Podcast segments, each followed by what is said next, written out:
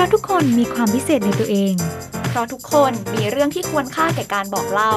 ขอเชิญพบกับพื้นที่ส่งต่อเรื่องราวชาวจุฬาผ่านเสียงกับรายการ มนุษย์จุฬา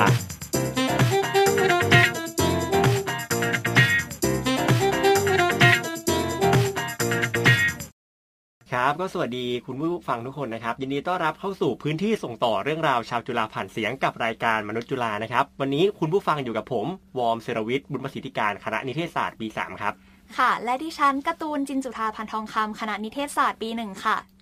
ครับก็เจอกันเป็นประจำนะครับ ทุกคืนวันอังคาร2ทุ่ม35 ที่ FM 101.5จุฬาเรดิโอ plus นะครับ ก็อันนี้ก็เป็นสัปดาห์ที่ 2 แล้วเนาะของรายการเราก็ใช่ค่ะหวังว่าในสัปดาห์แรกคุณผู้ฟังก็น่าจะได้รับเอ่อข้อคิดแล้วก็ประสบการณ์ดีๆ จากอ่ามนุษย์จุฬาของเราในคนแรกไปเนาะใช่ค่ะ เช่นเคยวันนี้เราก็จะมีมนุษย์จุฬาอีกท่านหนึ่งมาให้คุณผู้ฟังได้ทำความรู้จักและได้ไปคุยกับเขากันค่ะ ครับก็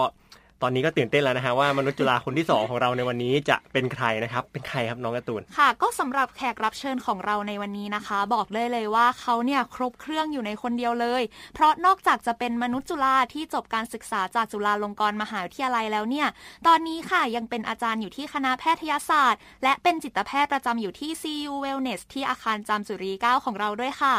อะอันนี้ที่พูดมานี่คือคนคนเดียวเหรอครับ คนเดียวเลยค่ะพี่วอโอ้โหทำเยอะขนาดนี้เรียกว่าเป็นมนุษย์จุฬาที่น่าสนใจมากครับผม มนุษย์จุฬาจุฬาเลยค่ะ ครับผม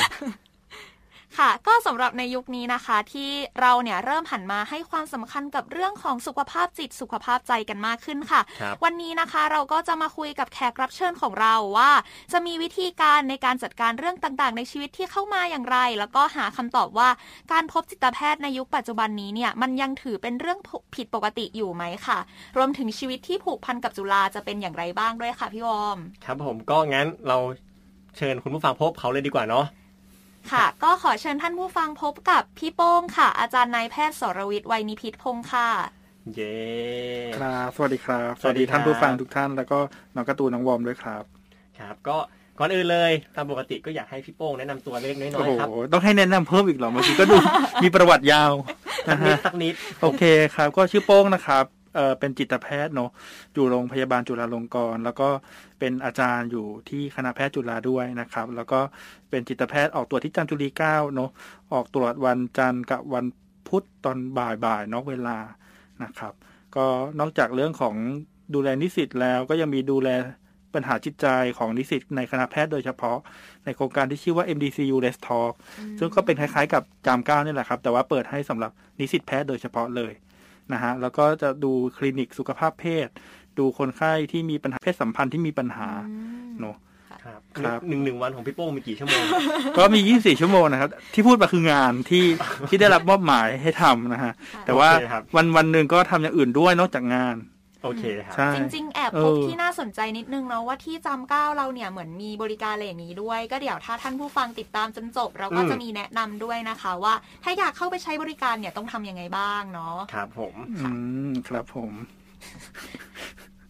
ค่ะ อย่างแรกเลยค่ะ ก็อ่าเหมือนพี่โป้งก็เล่าให้ฟังไปแล้วเนาะว่าหน้าที่ที่ต้องทำเนี่ยมีอะไรบ้าง ทั้งเป็นจิตแพทย์มีให้การปรึกษาเรื่องของเพศ แล้วก็เป็นอาจารย์ด้วยเอ่อทีนี้อยากปรึกษาพี่โป้งค่ะว่าอย่างตอนนี้เนี่ย เราเห็นวัยรุ่น โดยเฉพาะแบบทั้งนักเรียนหรือนิสิตนักศึกษาเนี่ยมีความเครียดเยอะมากๆ ซึ่งอาจส่งผลให้เป็นโรคซึมเศร้า หรือว่ามีปัญหาสุขภาพจิต อย่างในมุมมองของคนที่เป็นจิตแพทย์แล้วก็เป็นอาจารย์ด้วยอะค่ะ อยากรู้ว่าพี่โป้งคิดว่าความเครียดของวัยรุ่นมันมีสาเหตุมาจากอะไรบ้างคะโอ้โหถามกว้างมากเลยเนาะถามว่าความเครียดของวัยรุ่นมีสาเหตุอะไรบ้าง โดยทั่วไปแล้วเราก็ต้องดูก่อนว่า วัยรุ่นเนี่ยเขาเจออะไรบ้างถูกไหมฮะครับทีนี้เนี่ยคนทุกวัยก็มีความเครียดได้หมดแหละ คนแก่ก็เครียด พ่อก็เครียดแม่ก็เครียดลูกก็เครียด ดังนั้นแล้วความเครียดมันมันเกิดได้ในทุกคน ทีนี้ถ้าเกิดโฟกัสวัยรุ่น วัยรุ่นมันมีอะไรที่แตกต่าง จากวัยอื่นที่ไม่ใช่วัยรุ่น วัยอื่นเขาก็อาจจะไม่ต้องมานั่งเรียนเนาะวัยอื่นเขาก็อาจจะไม่ได้เล่นทวิตเตอร์เยอะขนาดนี้ วัยอื่นเขาอาจจะไม่ได้เสพไม่ได้อินไม่ได้แบบตึงไม่ได้ดราม่าไม่ได้มีความ ต้องมาสอบต้องมามิดเทอมต้องมาไฟนอลเนาะเพราะฉะนั้นแล้วมันก็คงมีปัจจัยที่มันจำเพาะกับวัยรุ่น ที่วัยรุ่นเจอวัยอื่นไม่เจอ อันนี้คืออาจจะเป็นเรื่องแรก เรื่องที่สองให้พี่มอง ถ้าเกิดสมมุติว่าวัยรุ่นที่หมายถึงก็คือวัยรุ่นทุกวันนี้เนาะครับ ซึ่งวัยรุ่นทุกวันนี้กับวัยรุ่นก่อนหน้านี้ วัยรุ่นเมื่อสิบปีที่แล้ว วัยรุ่นเมื่อสามสิบปีที่แล้วก็อาจจะต่างกัน นอกจากปัจจัยที่เขาเจอก็คือคนที่เลี้ยงดูเขามา พี่มองว่าในทุกวันเนี้ยครับ คนที่เราเติบโตมาในช่วงวัยที่ เรียกว่าวัยรุ่นเนี่ยเราก็ถูกเลี้ยงดูมาโดยพ่อแม่เราเนาะซึ่งพ่อแม่เรากับตายายเราก็อาจจะมีวิธีการเลี้ยงดูในคนละแบบอืมพี่ก็สังเกตว่า คือพี่ก็อาจจะไม่ได้แก่มากขนาดดูวัยรุ่นมาหลายรุ่นนะนะ แต่ว่าในวัยรุ่นสมัยเนี้ยบ่อยครั้งที่เราจะเห็นว่า พ่อแม่ก็มีอิทธิพลในการทำให้เกิดปัญหาสุขภาพจิตเหมือนกันอืมหลายๆคนน้องๆที่จุฬาเองมาเรียนในคณะที่ตัวเองไม่ได้อยากเรียน แต่ว่า เป็นความหวังหมู่บ้าน เป็นคนแรกของหมู่บ้านที่ได้มาเรียนที่จุฬาอะไรเงี้ยครับอืมเรียนไปค่ะปีหนึ่งรู้สึกท้อรู้สึกไม่ใช่ในคณะที่อยากเรียน คุยกับที่บ้านที่บ้านบอกเรียนไปหน่อยเรียนไปเถอะมันก็คงกดดันเนาะอืมซึ่งสมัยก่อนมันก็อาจจะไม่มีปัญหาแบบนี้ เพราะฉะนั้นแล้ววัยรุ่นมันก็คงเปลี่ยนไปตามยุคสมัย เปลี่ยนไปตามปัจจัยที่เขาเจอครับไม่รู้สอบโจทย์เปล่าว่าวัยรุ่นเครียดเพราะอะไรต่อค่ะเออแต่ว่าพี่เดาว่ามันก็คงประมาณนี้แหละ ซึ่งมันก็หลากหลายเองนะ คือเรามอง population เป็นกลุ่มๆ ตามครับช่วงวัยวัยรุ่น วัยผู้ใหญ่ วัยอะไรพวกนี้เนาะ ซึ่งก็เป็น population ที่อาจจะเจอปัญหาที่ specific กับ population นั้น แต่มันก็คงมีปัญหาที่มัน general อะ ปัญหาที่มันสากลที่คนทุกที่เจอทุก population วัยเจอใช่ไหมเช่นแบบเศรษฐกิจการเมือง ทุกคนอยู่ในประเทศนี้ถ้ายังไม่ได้ย้ายเข้ากลุ่มหกแสนคนนั้นไปอะนะครับ ตอนนี้น่าจะแปดแสนแล้วมั้งเก้าเก้าแสนแสนเออนั่นแหละก็ถ้าเกิดเรายังอยู่กันอยู่แบบนี้ในสภาพ แวดล้อมแบบนี้ปัญหาคนทั่ว ๆ ไปที่เจอกันวัยรุ่นก็คงเจอ การแยกจากความตาย สุขภาพ การเจ็บป่วย มันก็คงเป็นสิ่งที่เราเลี่ยงไม่ได้และทุก ๆ วัยทุกๆวัยรุ่นก็คงวัยผู้ใหญ่อะไรเงี้ย เจอหมดเดาว่ามันก็คงมีทั้งส่วนที่เป็นเฉพาะวัยรุ่นเองกับ general ทั่ว ๆ ไป คือจริง ๆ ใคร ๆ ก็เจอความเครียดได้เนาะโดยเฉพาะแบบยิ่งในสถานการณ์บ้านเมืองแบบนี้ด้วย แต่วัยรุ่นเขาก็อาจจะมีความเครียดที่แบบ เฉพาะเจาะจง เช่นแบบความกดดันความเครียดในเรื่องเรียนอะไรอย่างนี้ เออใช่การ์ตูนก็สรุปที่พี่พูดมายาวมากได้ไปภายในสองประโยคแล้วเราจริงจริงหรือเปล่าครับ ที่ว่าเออเออแบบว่าผู้ป่วยทางจิตส่วนแบบคนที่เครียดหรือว่าคนที่เป็นซึมเศร้าส่วนมากในยุคเนี้ยมักจะเป็นวัยรุ่นมากกว่าวัยอื่นๆหรือว่าความจริงความจริงทุกวัยก็เป็นเท่า ๆกันมคือถ้าเกิดอิงตามตำราเลยนะครับครับซึมเศร้าเนี่ยจริง ๆ ที่พบเยอะคือวัยกลางคนอืมคือตอนเนี้ยน้องๆอาจจะยังไม่ได้ถูถึงวัยกลางคนมาก พี่ก็ พี่ก็อนุมานว่าตัวเองยังไม่ถึงอะนะครับวัยังยังไม่ถึงครับโอเคขอบคุณมากรับที่ช่วยผมโอ้ยยังอีกนาน หวังว่าจะมีโอกาสถึงทั้งวันหนึงโอนะเคครับครับ ก็วัยกลางคนเนี่ย โดยทฤษฎีเนอะโดยตำราเขาบอกว่ามันจะเป็นวัยที่มันถึงจุดที่มันเป็นการเปลี่ยนแปลงครั้งใหญ่ในชีวิตมันเป็นคริสิสภาษาอังกฤษเรียก mid life crisis เนอะครับอืมเขาก็ต้องก่อร่างสร้างตัวอยู่ในที่ทำงานบางทีตำแหน่งงานสูงขึ้น แต่งงานมีลูกลูกกำลังจะโตอะไรเงี้ย มันก็คง ทำให้พบความซึมเศร้าในช่วงวัยนั้นนะเยอะกว่า ทีนี้เนี่ย โดยทฤษฎีมันเป็นอย่างนั้น แต่ในชีวิตจริงทำไมเราเห็นว่าวัยรุ่นเป็นกันเยอะจังเลย ก็ต้องย้อนกลับไปว่าแล้วเราแต่ละคนรู้จักวัยรุ่นหรือวัยกลางคนเยอะกว่ากัน พี่เชื่อว่าถ้าเกิดน้องๆโตไปเป็นวัยกลางคนก็จะรู้สึกว่าเอ้ยทำไมวัยกลางคนเป็นซึมเศร้ากันเยอะเพราะน้องก็ไม่ค่อยรู้จักวัยรุ่นแล้วนึกออกไหมเพราะฉะนั้นแล้วถ้าเกิดจะถามพี่ว่านิสิตเป็นซึมเศร้าเยอะไหมก็ต้องเยอะเพราะพี่ตรวจนิสิตนึกออกไหมแต่ถ้าเกิดพี่เป็นหมอโรคสมองเสื่อม พี่ก็บอกว่าอ๋อก็ไม่ค่อยเจอนิสิตนะก็ไม่แปลกอืมเพราะฉะนั้นแล้วถามว่าเป็นเยอะไหม ก็อาจจะส่วนหนึ่งอาจจะเป็นเยอะขึ้น เข้าถึงการรักษาได้ง่ายขึ้นครับแล้วก็ฟ a ซิลิตี้ที่จุฬาที่โรงพยาบาลจุฬาเอง หรือว่าจุฬาลงกรณ์มหาวิทยาลัยเองพยายามที่จะให้น้องๆเข้าถึงระบบบริการด้านสุขภาพจิต ก็อาจจะเป็นหนึ่งในการเอื้อให้ไม่ต้องรอเป็นหนักมาก เครียดนิดหน่อยก็มาเจอได้อะไรอย่างเงี้ยครับก็จริงเนาะเหมือนแต่ก่อนก็อาจจะเยอะ เราแค่ไม่เจอ ไม่รู้เฉยๆค่ะครับแล้วทีนี้ สมมุติว่าถ้าสมมติเออคุณเอ่อคนที่ฟังอยู่อะไรเงี้ยไม่ว่าจะเป็นวัยไหน สมมติถ้าเขารู้สึกว่าเออเขากำลังรู้สึกเครียด หรือว่าอืมกำลังรู้สึกกดดันจากอาจจะอืมที่บ้านหรือจากการเรียนหรือจากการทำงานที่ทำอยู่อะไรเงี้ยครับ อยากรู้ว่าเออพี่อยากให้พี่โป้งแนะนำวิธีการคลายเครียดแบบง่าย ๆ ที่พอจะทำได้ให้หน่อยได้ไหมโอ้ยถามถามยากจังเลยอะสมมติเวลาการ์ตูนกับวอร์มเครียดทำไงอะเออในคุยการ์ตูนเครียดทำไงฮะกับคนที่แบบรู้สึกสบายใจด้วยโอเคอะไรอย่างนี้อะพี่วอร์มล่ะคะ คือถ้าถ้าเป็นวอร์มก็อาจจะหากิจกรรมที่เราชอบอะไรอย่างเงี้ยครับ เช่นสมมติถ้าเป็นวอร์มก็อาจจะดูหนังอืมรู้สึกว่าเออเราจะได้เข้าไปในอีกโลกหนึ่งอะไรเงี้ยอืมก็เหมือนกับได้ทิ้งความเครียดไว้ไว้ก่อนอืมอะไรประมาณเนี้ยครับ เพราะอะไรสองคนนี้มีวิธีการแก้ความเครียดไม่เหมือนกันนะคือตอนเนี้ยเหมือนเขากำลังแบบว่าสำรวจจิตใจของเราเลย ตอนตอนนี้เริ่มรู้สึกเหมือนพบจิตแพทย์ อยู่จริงแสดงว่าคือพี่โป้กำลังจะบอกว่าแต่ละคนก็จะมีวิธีการคลายเครียดที่ไม่เหมือนกันเออเราใช่จะไหมให้พี่ตอบได้ไงถูกไหมอ่าแล้วถ้าเกิดพี่บอกว่าเอาไปเข้าวัดสิเพราะพี่ชอบเข้าวัดซึ่งจริงๆก็ไม่อะมันก็คงไม่ได้ถูกไหมเพราะฉะนั้นแล้วคนที่เขารู้ตัวดีที่สุดว่าเขาอืมจะทำอะไรแล้วเขาสบายใจขึ้นคือเจ้าตัวเองอืมดังนั้นแล้วส่วนใหญ่ใน practice ที่ผ่านมาพี่ไม่เคยบอกว่าให้ไปทำอันนู้นให้ไปทำอันนี้ครับยกเว้นว่าเขาตัดสินใจไม่ได้จริงๆก็จะบอกว่าทำเถอะได้โปรดอืมอันนี้ก็อีกเรื่องหนึ่งถูกไหมฮะ แต่ว่าถ้าเกิดเขารู้ว่าเขาชอบเจอผู้คน แล้วช่วงนี้เขาเฉามากเรียนออนไลน์ไม่เจอใครเลย แล้วมันเฉา แล้วเขาเขารับรู้ได้ว่าก่อนหน้านี้การที่เขาอยู่ท่ามกลางเพื่อนมันทำให้เขามีชีวิตชีวาครับตอนนี้มันขาดไปอะงั้นเราทำยังไงให้เขาเติมเพื่อนเพื่อนๆเข้ามาในชีวิตเขาในช่วงนี้ได้บ้างอืมเพราะฉะนั้นแล้วรีซอสหรือว่าพลังงานที่แต่ละคนจะจะเติมให้ตัวเองพี่ว่ามันแตกต่างกัน แล้วถ้าเกิด เราแต่ละคนรู้ว่า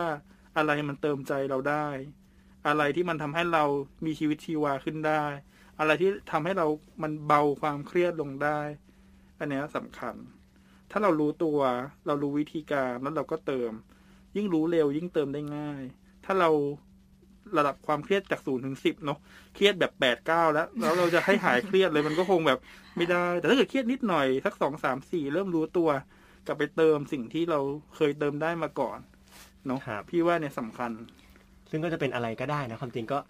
หลาย ๆ คนอาจจะรู้สึกว่าเฮ้ยวิธีการคลายเครียดของเรามันไร้สาระเกินไปไหม ซึ่งมันไม่เป็นไรเลยใช่ไหมครับความจริงก็อะไรก็ได้ที่เราทำแล้วไม่เครียดเนาะใช่ใช่แต่ว่า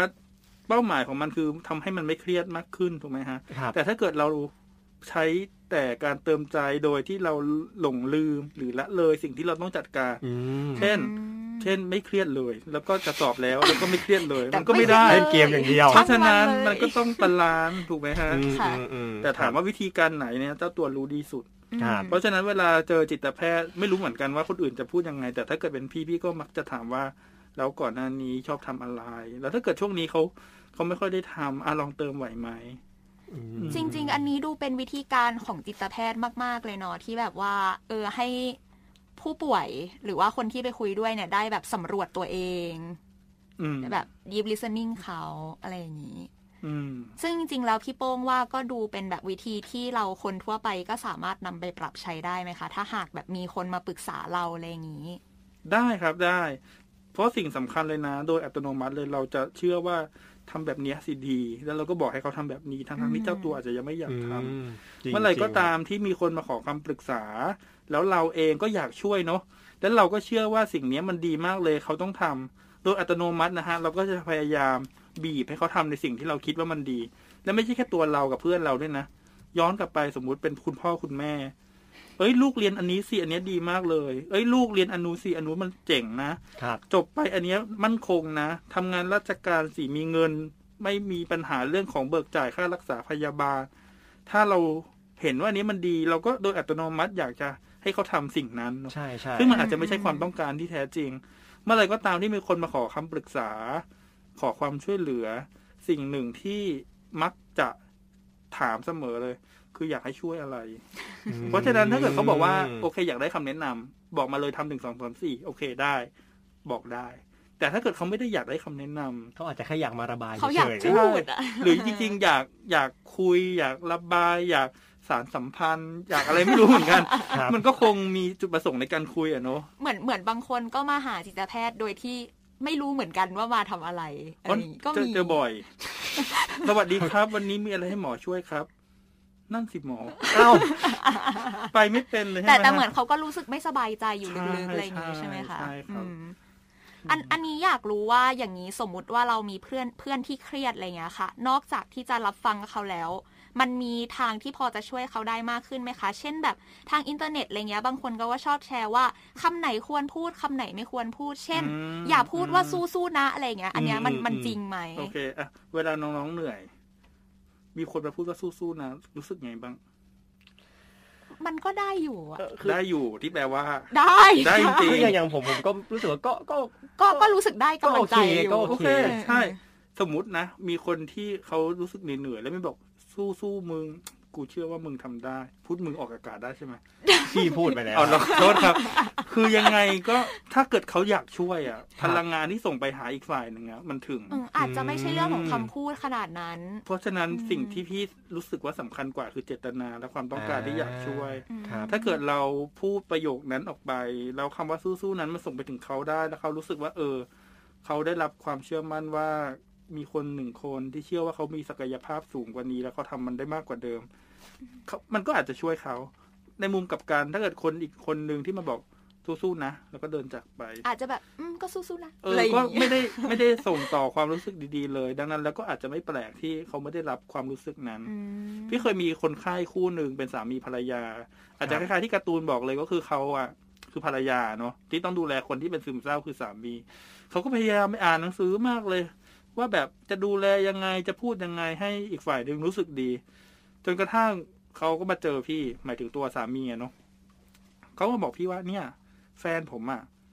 เขาไม่ค่อยดูแลอะไรผมเลย เขาอ่า ไม่แม้แต่จะพูดคำว่าสู้ๆกับผมด้วยซ้ำ อ้เพราะว่าเขาทั้งไปทาอ่างนที่มาจริง ๆ แล้วมันเป็นอืมเจตนาที่ดี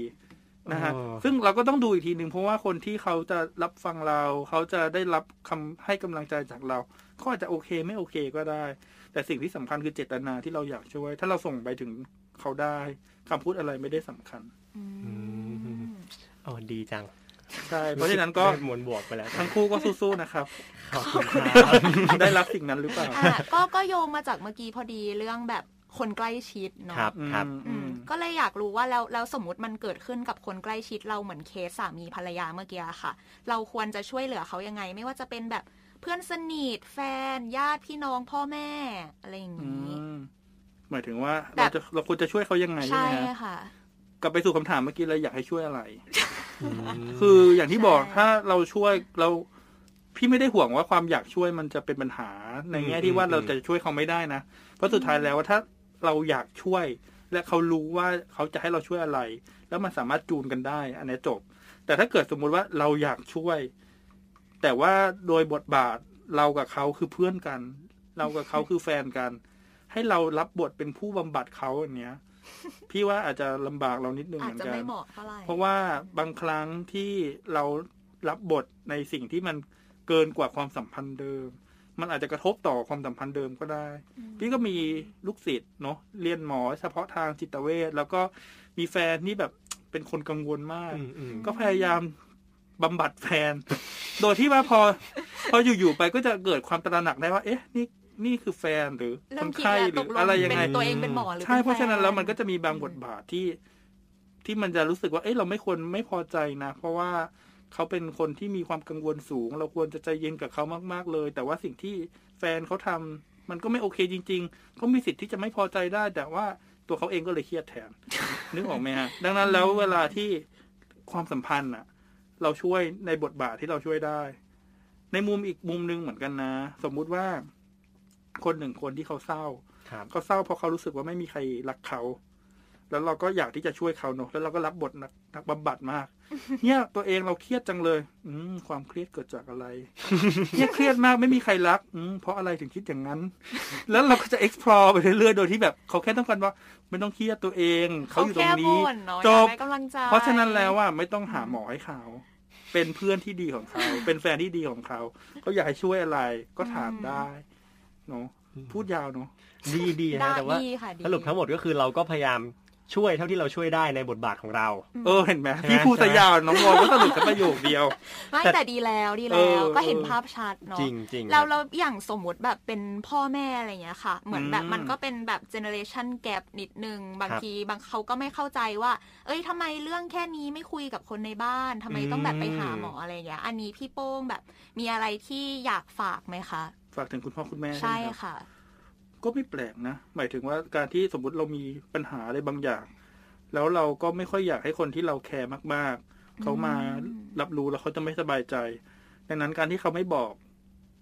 มันก็อาจจะมีที่มาว่ามันมันเป็นความห่วงมาก ๆ มันเป็นความแคร์มาก ๆ เพราะฉะนั้นแล้วก่อนที่คุณพ่อคุณแม่จะเกิดอารมณ์อะไรขึ้น พยายามหาสาเหตุก่อนก็ได้ครับว่า การที่ลูกไม่บอก เขาอยากปิดบังเหรอ หรือเขาห่วงเราอืมเขาไม่อยากให้เราเสียใจเหรอ หรือเขาไม่รู้เหมือนกันมันอาจจะมีที่มา อย่าเพิ่งตัดสินครับ ลองไปแคลิฟายลองไปหาก่อนว่าจริง ๆ แล้วมันเกิดจากอะไร อันนี้คือกรณีที่หนึ่งกรณีที่สองถ้าความสัมพันธ์ระหว่างคนในบ้านมันดีจริง ๆอะนะอืมมันก็ไม่น่าที่จะเอ่อปิดบังแต่แรก ถ้าเขารู้สึกว่ามันสบายใจเพียงพออืมที่เขาจะพูดกับคนในบ้านได้ มันก็คงจะพูดไปแล้วอะ่ะ มันคงไม่แบบหลอกไปแล้วก็เอาเงินตัวเองจ่ายค่าหมออะไรเงี้ยเนาะอืมเพราะฉะนั้นแล้วยลองย้อนกลับมาดูความสัมพันธ์ก่อนก็ได้ สาเหตุที่ลูกเขาทำแบบนั้น เอ๊ะเราเองมีส่วนหนึ่งที่ทำให้ลูกเขาทำแบบนั้นหรือเปล่าอืมความสัมพันธ์ระหว่างเรากับลูกมันเป็นยังไงอะไรอย่างเงี้ยเนาะอันนี้กรณีที่สองกรณีที่สามคือ สมมุติเรามีปัญหากันเนาะสมมุติว่าเรามีปัญหากับแฟนอะแล้วเราจะไปบอกปัญหานี้กับแฟน แล้วเราก็รู้สึกว่าแบบ เอ๊ะฉันจะบอกเธอรู้บอกว่าฉันไม่ชอบฉันไม่โอเคกับเธอแต่ว่าค่ะฉันก็เลยต้องแอบแอบๆไปต้องนึไปกกหมคุยกับคนอื่นไงเพราะฉะนั้นไม่เออถ้าเกิดมันก็อาจจะเป็นกรณีที่ว่าความเครียดความทุกข์ของเขาส่วนหนึ่งเอามาอาจจะมาจากที่บ้านอืมเขาเองก็คงรู้สึกไม่สบายใจ ถ้าคุณพ่อคุณแม่จะรู้ว่า เออ พ่อแม่เองก็เป็นส่วนหนึ่งที่ทำให้ลูกเครียดอืมอาจจะรู้สึกผิดอาจจะโทษตัวเองอะไรตามมา ไม่รู้เหมือนกัน ก็อาจจะมีหลายที่มานะ แต่ว่าการที่เขาไม่บอก อย่าเพิ่งตัดสินครับทำความเข้าใจมากขึ้น ขณะเดียวกัน ถ้าเกิดรู้ท่าทีตอนรู้ ตอนที่แบบ เอ๊ะ อ้าวสรุปไปหาหมอมาเหรออะไรเงี้ยท่าทีของคุณพ่อคุณแม่ควรเป็นยังไงอืมเออเพราะไม่งั้นก็ก็มีสองทางที่แบบว่า เออทำให้เขากลับมาสบายใจหรือไม่ก็ยิ่งปิดกันมากขึ้นไปอีก เพราะฉะนั้นถ้าเกิดสมมุติว่าการที่เขาออกไปหาใครสักคนหนึ่งมันก็คงเป็นวิธีการที่เขาจะ ขอความช่วยเหลือเนาะอืมดังนั้นแล้วถ้าเกิดสมมุติว่ามันมีใครสักคนที่ช่วยให้เขาสบายใจขึ้นได้ พ่อแม่ก็คงอยากช่วยให้ลูกสบายใจขึ้นแหละเพราะฉะนั้นถ้ามันมีอะไรช่วยได้ก็สนับสนุนให้เขาช่วยอืมขณะเดียวกันตัวคุณพ่อคุณแม่เองก็มีบทบาทสำคัญที่จะช่วยให้ลูกสบายใจขึ้นได้เหมือนกันเนาะก็ก็ระวังท่าทีตัวเองด้วยตอนรู้ ครับ อืม ครับ แล้วก็ทั้งหมดทั้งมวลที่ถามมาคือได้อะไรเยอะมากๆครับ วันนี้อะจบแล้วเหรออย่างอย่างอ๋อ แต่สุดท้ายอยากอยากมีคำถามหนึ่งที่รู้สึกว่าเออก็น่าสนใจเหมือนกัน ก็คืออย่างพี่โป้งอาจจะต้องให้คำปรึกษาคนมาหลายคนหลายกลุ่ม เพราะว่าเราฟังทั้งหมดเมื่อกี้โอ้มีกรณีที่หนึ่งที่สองที่สามเยอะแยะไปหมด แล้วอยากรู้ว่าอย่างพี่โป้งเองอะครับ ถ้ามีความเครียดหรือว่าเหนื่อยอะไรเงี้ย พี่โป้งมีวิธีการคลายความเครียดในแบบของตัวเองยังไงครับอืมเวลาวอร์มเครียดวอร์มเหนื่อยวอร์มทำไงอะเรารู้สึกเหมือนโดนสำรวจอีกแล้วเอาอะเหรอเออมันก็เหมือนกันแหละ เพราะฉะนั้นอะถามว่าดูแลตัวเองยังไงก็เหมือนกันอืมเครียดเครียดเบื่อเบื่อๆก็ไปบ่นให้เพื่อนฟังอืมไปหาอะไรกินไปทำนู่นทำนี่ มันก็คงมีวิธีการในการจัดการความเครียดเนาะแต่พี่ก็เชื่อว่าไม่มีอาชีพไหนไม่เครียดนะอืมคือจะบอกว่ายังไงดี พี่ก็เคยตรวจคนไข้อะแล้วคนไข้ก็ถามว่าเอ๊ะหมอฟังอย่างเงี้ยแล้วมันไม่เครียดเหรอเออใช่อะไรเงี้ยใช่เอออืมเว็บแรกเลยนะก็คือเอ๊ะ รู้ได้ไงว่าฟังอยู่ล้อเล่นจริงๆก็คือฟังแหละหยอกหยอกใช่แต่ว่าแต่ว่าเขาเขามักจะมองว่าเป็นจิตแพทย์แต่มันเครียดอืมแต่จริง ๆ แล้วว่าไม่ได้ฟังนั่นแหละไม่ใช่ ฟังโบฟังบาโอสุเคดฟังแต่ว่าสิ่งที่มันมันเขาเรียกว่ายังไงดีอะมันช่วย ตลอดการเรียนสามปีในการเรียนจบมาเป็นจิตแพทย์หนึ่งคนเนาะมันก็จะมีกระบวนการในการฝึกฝนที่จะรับสิ่งที่เรารู้แล้วก็วางสิ่งนั้นๆไว้ให้จบอืมมันจะมีคำที่เรียกว่า counter transference เนาะหมายถึงว่าการที่สมมติว่ามีคนไข้กับหมอ แล้วหมอรู้สึกยังไงกับคนไข้เอ๊ะเคสนี้ดูอินจังเอ๊ะเคสนี้ทำไมเรากระทบเรื่องราวในอดีตของเราอะไรบางอย่างหรือเปล่า การที่เรามี awareness มีการรับรู้ว่าเออเคสนี้เรา อินเยอะ เคสนี้เราทุ่มเยอะอะไรเงี้ย อาจจะได้รับการฝึกฝนให้ให้ตัดให้ปล่อยให้วาง ตั้งแต่สมัยที่เรียนต่อเฉพาะทางแล้ว ดังนั้นแล้วมันก็คงเริ่มจากการรู้ทันก่อนอืมถ้ารู้ทันตัดได้เร็ว ก็คงไม่เก็บมาแย่ๆเยอะ แต่ถามว่ามันมันเครียดไหมก็คงเครียดแหละครับ สมมุติว่าเราอะสมมติจะจัดรายการวิทยุเงี้ย เมื่อเช้าหมาเพิ่งตายสมมตินะ แล้วก็ต้องแบบ สวัสดีครับท่านผู้ชมอะไรเงี้ยมันก็ มันก็เฉาเฉาๆเนื้ออกไหมอืมอืมจิตแพทย์ก็คงคล้ายๆ กันน่ะ ก็พี่ก็เคยนะเครียดๆอยู่แล้วก็มาตรวจคนไข้ตรวจเสร็จปุ๊บคนไข้ถามว่า หมอไหวไหมก็คือพเอลัดอกันแต่ว่ามันก็มีที่จะมันก็มีบางครั้งที่มันก็เครียดแต่ว่ามันก็ผ่านไปได้ วิธีการจัดการความเครียดก็เหมือนคนทั่วไป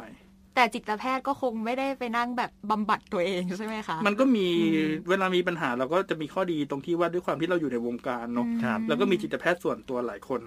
คือมีปัญหาอะไรก็ปรึกษากับอาจารย์คนนู้นคนนี้อะไรอย่างเงี้ยได้ ใช่ใช่ก็วันนี้เรียกว่าได้สาระความรู้แบบเต็มๆจริงเข้มข้นขึ้นทุกวันนะคะ รายการเราๆครับค่ะ โอเค ก็งั้นให้พี่โป้งขายของนิดนึงแล้วกันตอนแบบว่ามีอะไรพี่พี่โป้งอยากขายไหมครับ หรือไม่ก็อยากให้แนะนำช่องทางว่าสมมติถ้าอืมเรารู้สึกเครียดอะไรอย่างนี้เราสามารถติดต่อได้ที่เบอร์ไหน หรือว่าแบบไปอ่าหาหมอได้ที่ไหนอะไรเงี้ยครับสำหรับคนทั่วไปก่อนละกันนะครัครับบคนทั่วไปที่รับฟังรายการเนอะแล้วก็มีปัญหาเรื่องของความเครียดความกังวลใจ ก่อนที่จะไปหาที่ไหนนะหาภายในตัวเองก่อน หาว่าจริง ๆแล้ว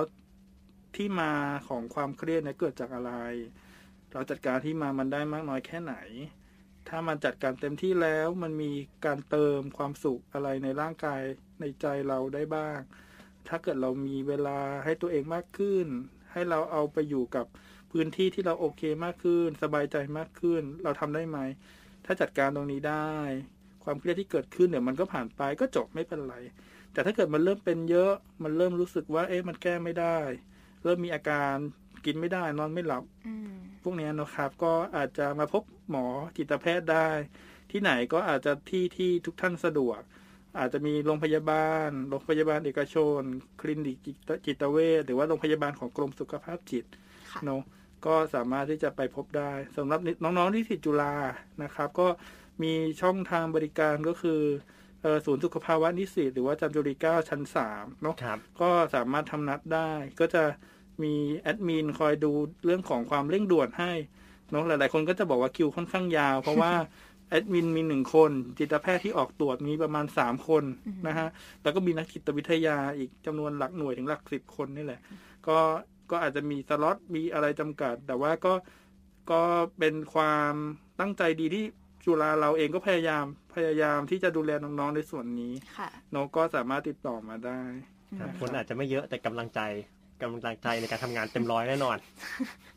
ครับครับครับได้ครับนิ่งไปเลยค่ะ ก็เนาะก็เหมือนสิ่งที่ได้วันนี้ก็คือ ถ้าเครียดก็อาจจะลองหาสาเหตุความครับเครียดลองปรึกษาคนรอบๆตัวก่อน แต่ถ้าถ้ามันเริ่มแบบกระทบต่อชีวิตประจำวัน ก็อย่ากกลัวที่แบบจะไปพบคุณหมอเนาะเราจะได้แบบช่วยแก้ไขความเครียดตรงนี้ได้นะคะ ครับผม